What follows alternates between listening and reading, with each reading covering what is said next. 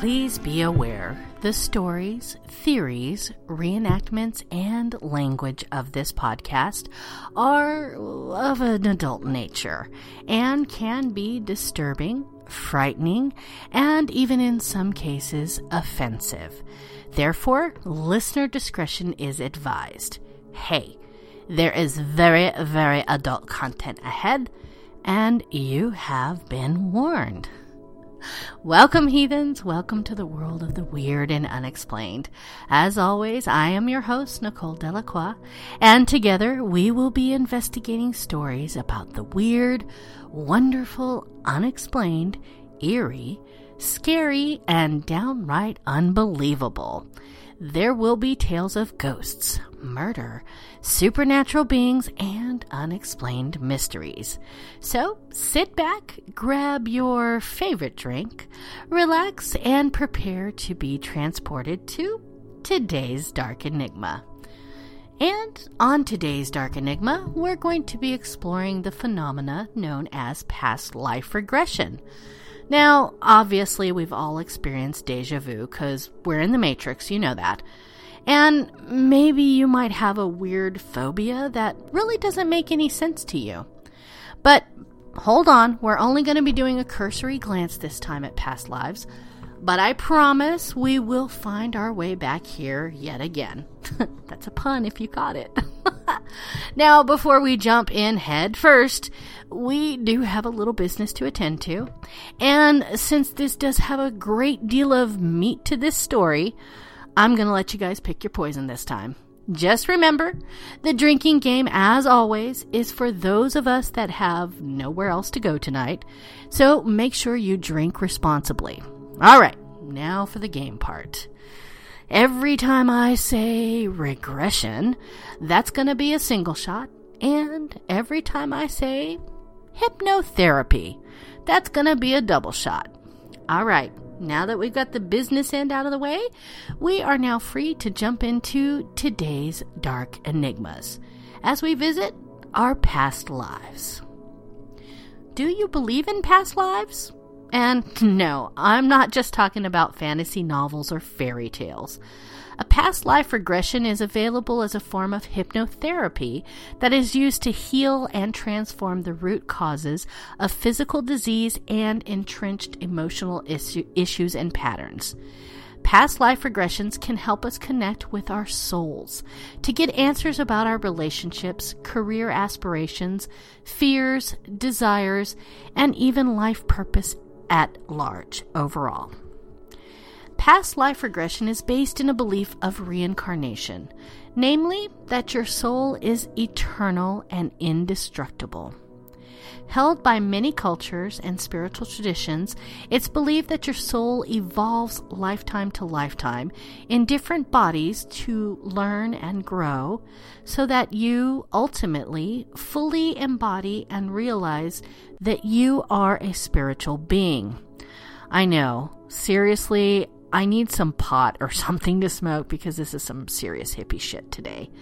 But I love you guys and I love this stuff, so hopefully you're loving it too. A second belief of those of us that believe in past life regression, because I'm pretty sure I was a queen in another lifetime, even though I'm definitely a queen in this one. But a second belief is karma, the spiritual principle of cause and effect, in which your past experience, thoughts, and actions directly impact your present and future. While it's commonly understood from psychology that our parents' childhood and life experiences impact who we are in this lifetime, karma takes this concept further to span your soul's past lives, so all your lifetimes. So I must have been pretty freaking bad in all my past lifetimes because this lifetime sucks. All right, other than you guys, because I love you guys. Part of the hesitancy around understanding past life regressions is that none of us is aware of what's happening in our subconscious in any given moment during the day. But we do have those moments where our issues and experiences simply mystify us. Have you ever had deja vu when you meet someone? Like visited a new place or did something and all of a sudden just feel familiar? That feeling of, I know you, or I know this. even though you can't quite put your finger on just how? Do you wonder why you're here on Earth? I know why I'm here. I am here to destroy you. No, that's okay. I'm here for Tom Hiddleston. Well, that's true, but you know, if he wants me, I'm here. What your sole purpose is? I know what my sole purpose is. I'm here to destroy you. Seriously. No, I'm just kidding. Do you ever wonder who you were in a past lifetime? Oh, I know. I was a queen. I know.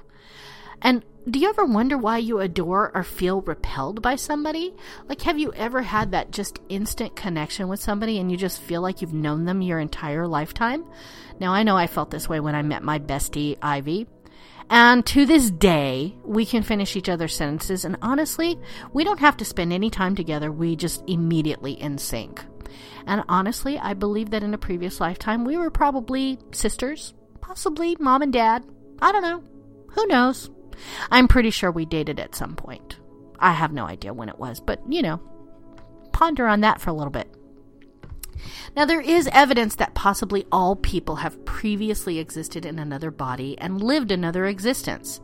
When anomalous memories appear as personal recollections, those who experience them tend to believe that they stem from their own previous lives. However, the memories that surface in consciousness are not likely to be past life recollections at all. Instead, they appear to be experiences of the reincarnation type, the latter are widespread as well. Stories suggestive of reincarnation are not limited, whether geographically or culturally. They occur in all corners of the planet and among people of all cultures. There is, of course, more to reincarnation than just memories. For reincarnation to have actually taken place, the consciousness of the foreign personality must have entered the body of the experiencing subject. In esoteric literature, this is known as the transmigration of the spirit or soul. It's said to occur in the womb, perhaps already at conception or shortly thereafter, when the rhythmic pulses begin that develop into the heart of the embryo. The spirit or soul of an individual does not necessarily migrate to another individual.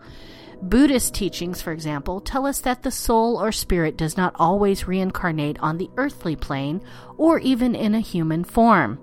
It may not re- reincarnate at all, evolving to a spiritual domain from where it either does not return or returns only to fulfill a specific task it was to accomplish in its preceding incarnation. Perhaps the main variable is the age of the person who has a reincarnation type experience. Those who do so are mostly children between the ages of 2 and 6. Mostly after the age of 8, the experiences tend to fade, and with a few exceptions, they vanish entirely in adolescence. The manner in which the reincarnated personality has died is yet another variable.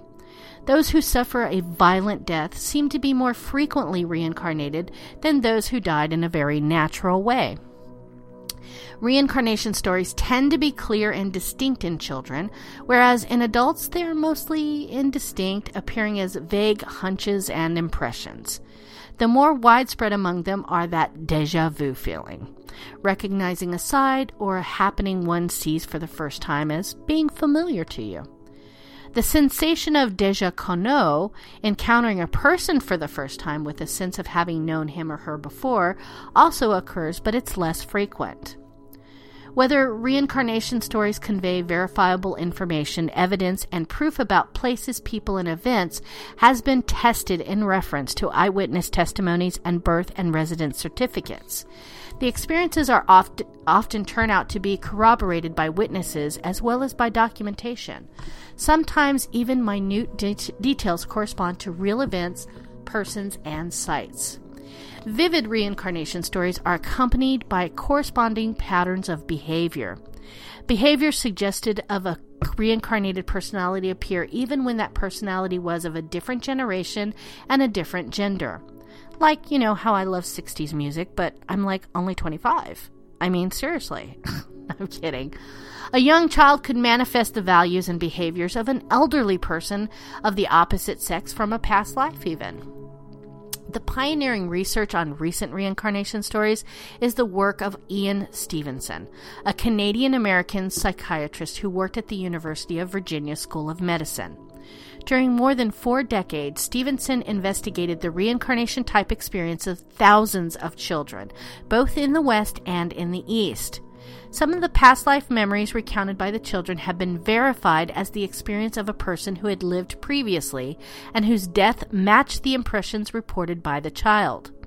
Sometimes the child even carried a birthmark associated with the death of the person with whom he or she identified, such as an indentation or discoloration on the part of the body where a fatal bullet entered, or a malformation on a hand or the foot that the deceased might have lost.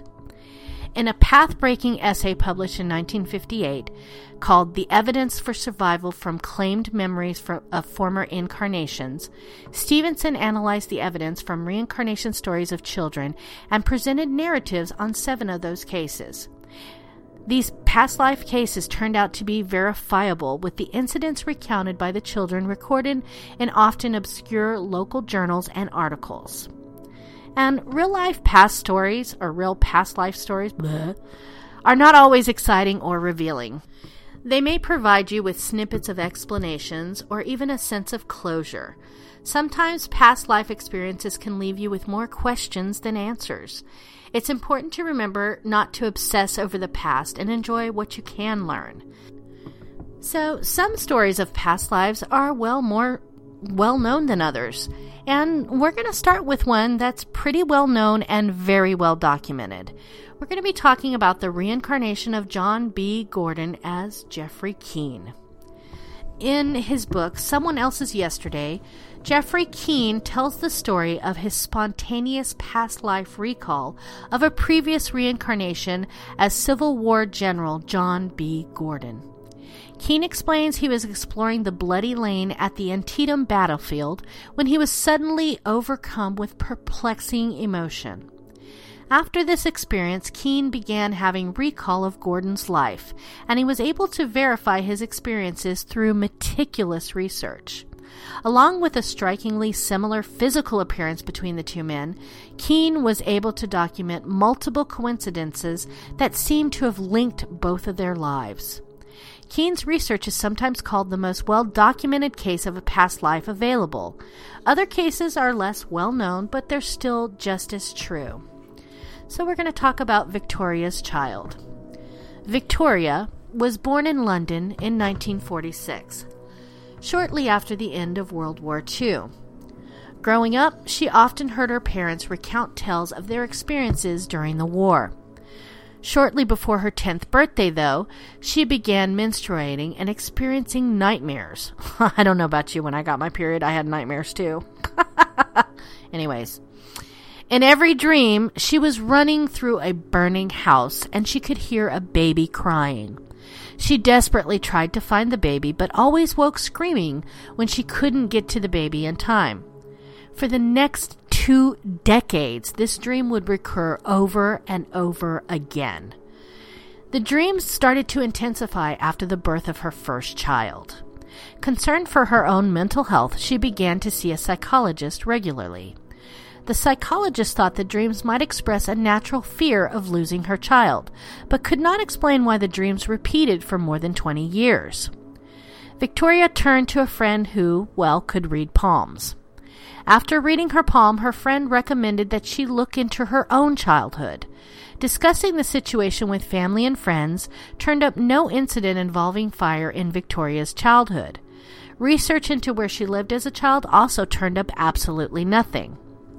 But after the birth of her second child, the dreams abated for a while, but they returned when both children were old enough to start going to school.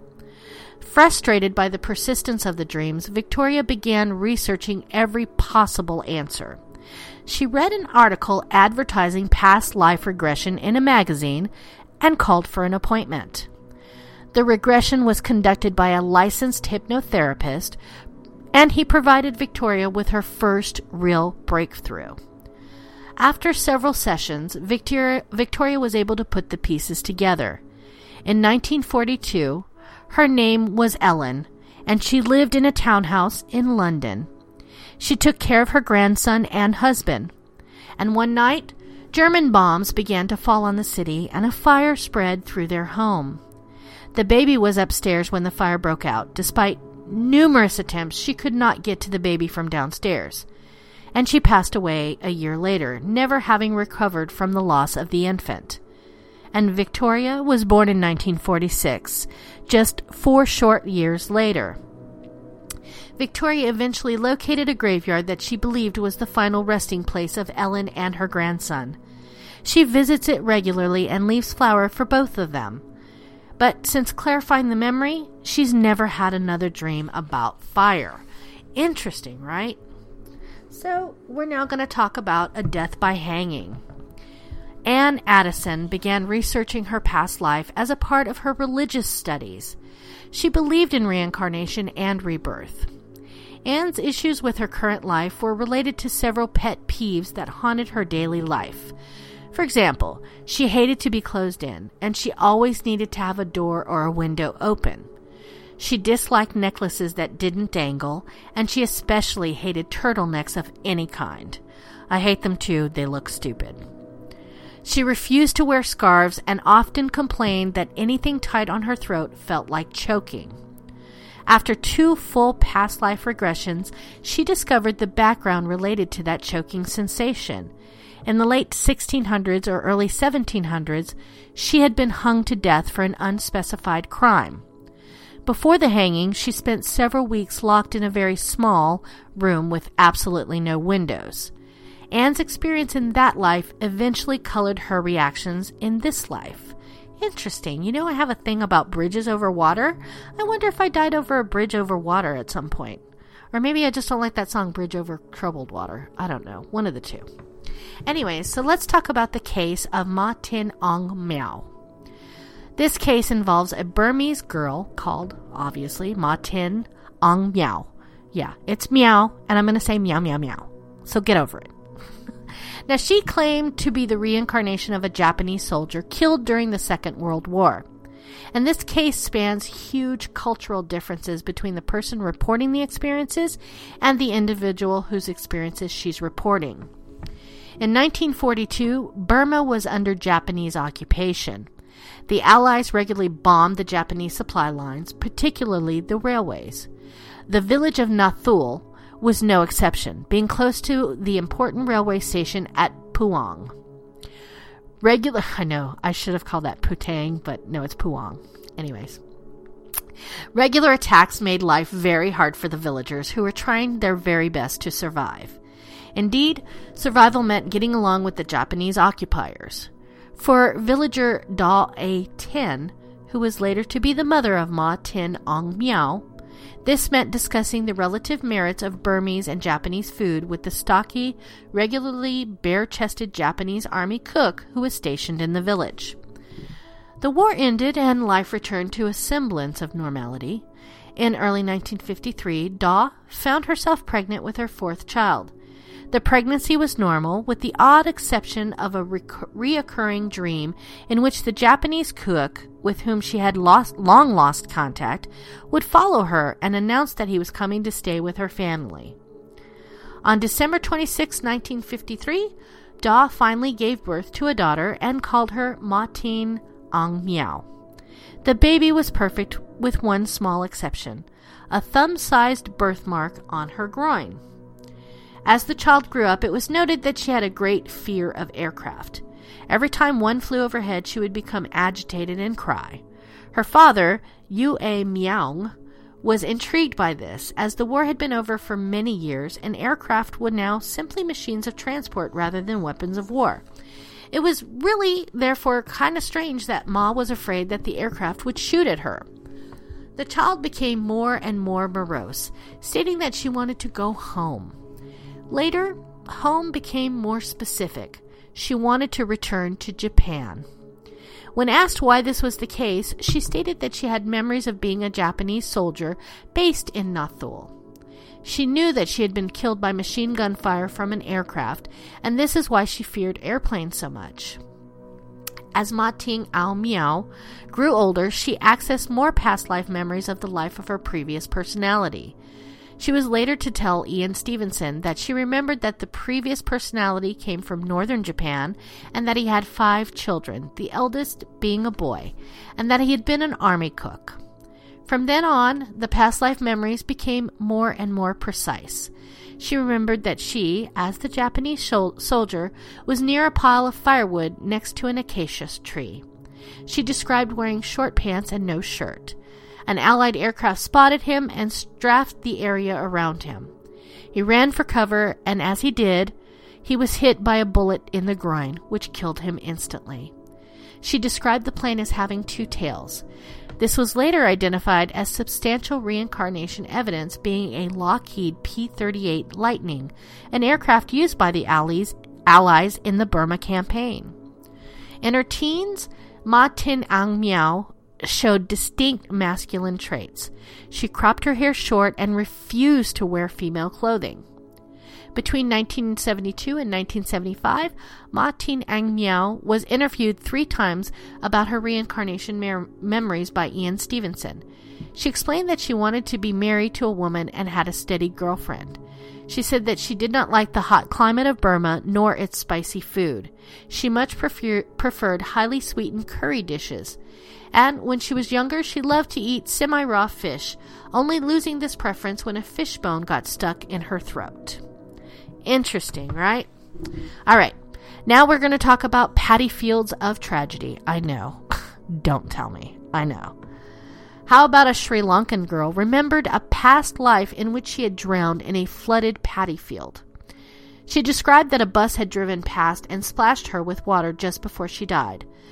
Subsequent research searching for the proof of this reincarnation found that a girl in a nearby village had drowned after she had stepped back to avoid a passing bus while walking on a narrow road above flooded paddy fields. She fell backward into deep water and died. The girl who manifested this experience had, from a very early age, shown an irrational fear of buses. She would also get hysterical if taken near deep water. She had a fondness for bread and had a liking for sweet food. Hey, so do I. That that's not unusual.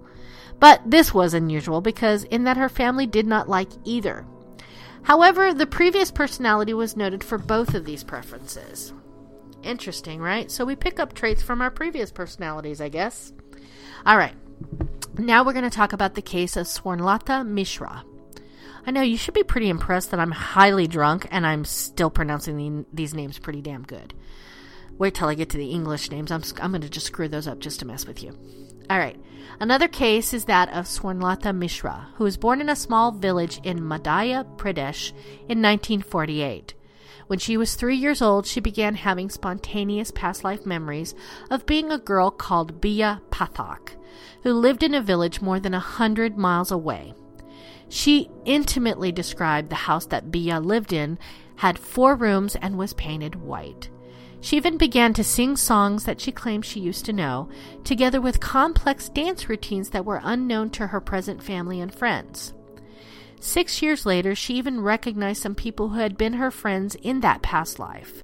This stimulated her father to start writing down what she said and searching for proof of her reincarnation. Now, her case generated a lot of interest outside of the village, and one investigator who visited the city discovered that a woman who matched the description given by Swarnlata had died nine years previously. Investigation subsequently confirmed that a young girl called Bia had lived in just such a house in that town. Swarnlata's father decided to take his daughter to the town and have her introduce herself to members of Bia's family. As a test to see if she indeed was a reincarnated personality, the family introduced people who were not related to the child.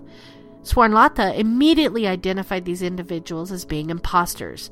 Indeed, some of the details of her past life memories were so precise that all of the family members were amazed. All right, now we're going to talk about some English people Patrick Christensen and his brother. One case offering substantial reincarnation proof is that of Patrick Christensen, who was born by cesarean section in Michigan in March of 1991. His elder brother, Kevin, had died of cancer 12 years earlier at the age of two. Early evidence of Kevin's cancer was presented six months prior to his death when he began to walk and had a noticeable limp. One day, he fell and broke his leg. At that point, tests were done, and after a biopsy on a small nodule on his scalp, just above his right ear, it was discovered that little Kevin had metastatic cancer. Soon, tumors were found growing in other locations all over his body. One such growth caused his eye to protrude and eventually resulted in blindness in that eye. Kevin was given chemotherapy, which resulted in scars on the right hand side of his neck, but he eventually died of his illness three weeks after his second birthday. Okay, seriously, this one's tearing me up because little babies died of cancer. Okay, I'm gonna sniff. Okay. At birth, Patrick had a slanting birthmark with the appearance of a small cut on the right side of his neck, in exactly the same location as Kevin's chemotherapy scar, showing startling evidence of reincarnation. He also had a nodule on his scalp just above his right ear and a clouding of his left eye, which was diagnosed as a corneal leucoma. When he began to walk, it was with a distinct limp, again, offering further proof of reincarnation. When he was almost four and a half, he said to his mother that he wanted to go back to his old orange and brown house. This was the exact coloring of the house in which the family had lived in 1979 when Kevin was still alive. He then asked if she remembered him having surgery. She replied that she could not because this had never happened to him. Patrick then pointed to a place just above his right ear. He added that he didn't remember the actual opera- operation because he was asleep, which is consistent with the details of Kevin's past life. How nice that he came back to the same family. That's just kind of sweet. All right. Last one, I promise. Ancestral Memories of Sam Taylor. Another case that offers substantial proof of reincarnation involved an 18 month old boy called Sam Taylor. As his diaper was being changed, he looked up at his father and said, When I was your age, I used to change your diapers. Later, Sam disclosed details about his grandfather's life that were completely accurate. He said that his grandfather's sister had been murdered and that his grandmother had made milkshakes for his grandfather using a food processor. Sam's parents were adamant that none of these subjects had ever been discussed in his presence. When he was only four years old, Sam was shown a group of old family pictures spread out on the table. Sam happily identified his grandfather every time with the announcement, that's me! In an attempt to test him, his mother selected an old school class photograph showing the grandfather as a young boy. There were 16 other boys in the photograph, but Sam immediately pointed to one of them, once again announcing it was him. And you know what? He was right. So, what does this all mean? Reincarnation type experiences can be vivid and convincing to the extent that they appear to be testimony and evidence that a previously living person has been incarnated in the subject. This belief is strengthened by the observation that birthmarks on the body of the subject correspond to the bodily features of the person whom he or she seems to incarnate. This is most strikingly the case when the past life personality suffers bodily injury. The corresponding marks or deformations sometimes reappear in the subject, seeming to offer proof that reincarnation is indeed occurring.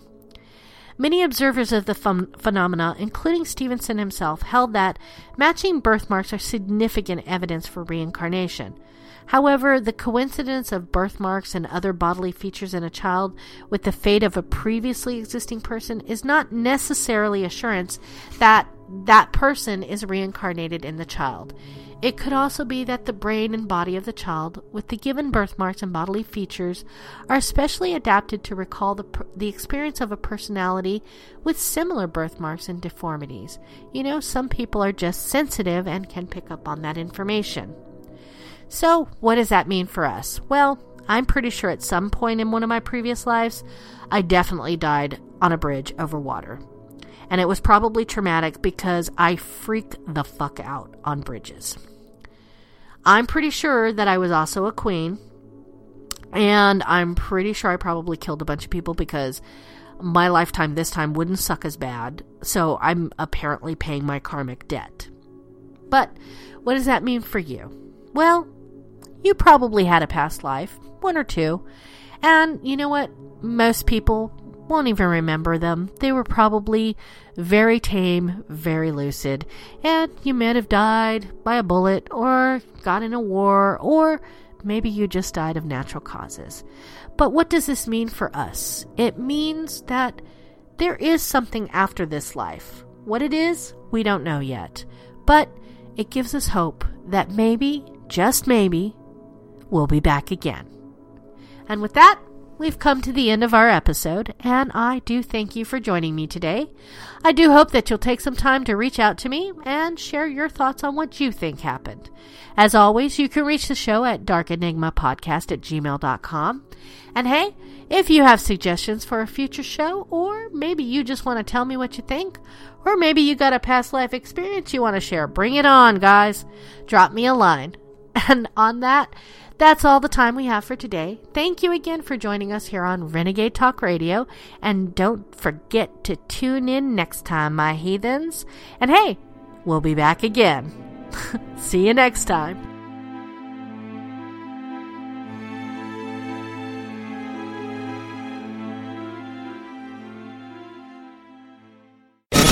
We don't sugarcoat shit. This is Renegade Talk Radio. Renegade Talk Radio.